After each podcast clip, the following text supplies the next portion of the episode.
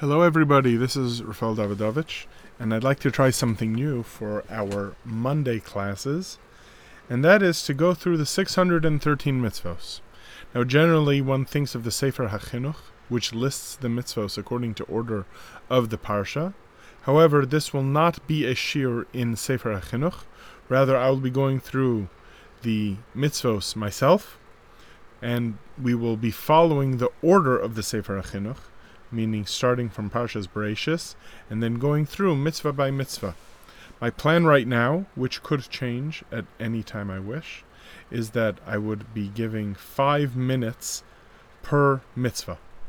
So even though there's a lot more to be said for each mitzvah, obviously, but I thought this would be a good way of teaching and going through the mitzvahs by giving a five minute general summary and introduction on the mitzvah, some of the uh, pertinent halachos, and the deeper meaning behind each mitzvah. So let's get started. The first mitzvah was found in Parshas Bereshis, and this is known as the mitzvah of Pru Urvu. This is God's command to the human race to be fruitful and multiply, is the way that this is usually translated.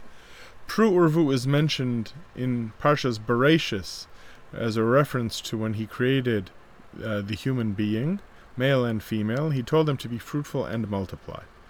Hashem repeats this mitzvah in Parshas Noach when he tells Noach, as Noach is uh, commanded to leave the ark with his family, that they should also pru'urvu, be fruitful and multiply.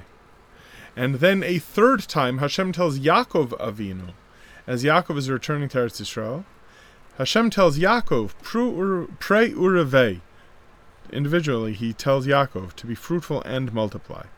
So, a combination of these three verses, we learn the idea that there is a mitzvah to have children. Now, the mitzvah cannot be to have children because that is really outside of our control. The mitzvah is to try to have children, which is understood by the Gemara very clearly that this involves first getting married, and after getting married, then proceeding to try to have children. According to the Gemara in Yevamos, the mitzvah requires would end when one would have one boy and one girl, or one male descendant and one female descendant.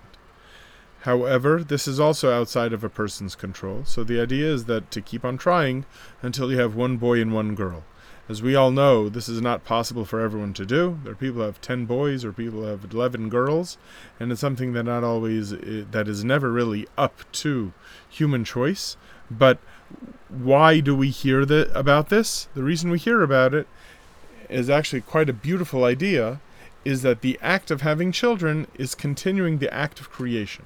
That the reason why we're meant to have one boy and one girl is because Hashem created the human race as Zachar Unekeva, male and female.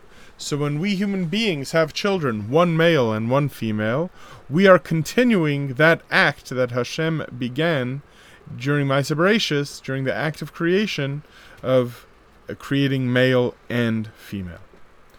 The mitzvah, even though phrased to mankind in general, and also phrased to the Zachar and Nekeva, to the male and female, is understood from a limited halachic point of view as only applying to Jews and only applying to men. Now, this doesn't mean that human beings are not to have children, or that women are not expected to have children. There is a pasuk, I believe, in Yeshaya. Isaiah says, "Lesheves Yitzhara," that God created the world to be populated.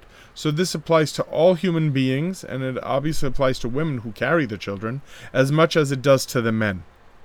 So the explanation for the Gemara that says it applies only to Jewish men is that as Jewish men who have a formalized obligation to make a point to try to have children.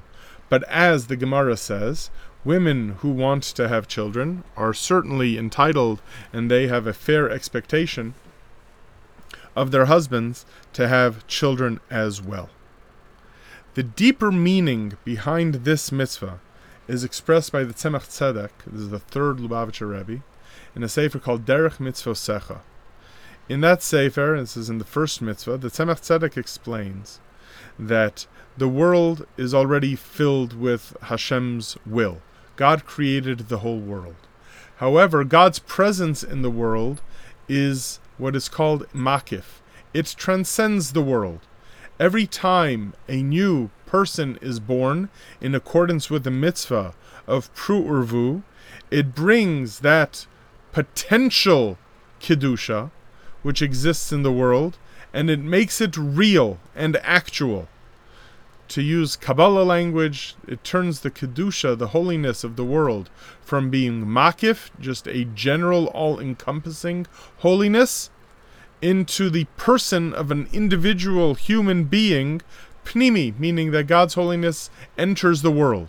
And one, in fact, does not need to know anything about Kabbalah for this, because this is the plain meaning of the act of creation. God creates the world, Bereshis bara aretz, but then he creates man, and he says, Be fruitful and multiply, fill the world and conquer it, which means that this human being that he made, Betzelem Elokim, in the image of God, is meant to fill the world so that the act of having a child or having children is the act of filling the universe that God created with more of God's image. And this is the primary program of all of creation. And all of Maaseh Bereishis is the idea that we want to fill the world with more godliness. And this is why this is the first mitzvah that is mentioned in the Torah. Thank you. We'll stop there for now. I wish you a good day.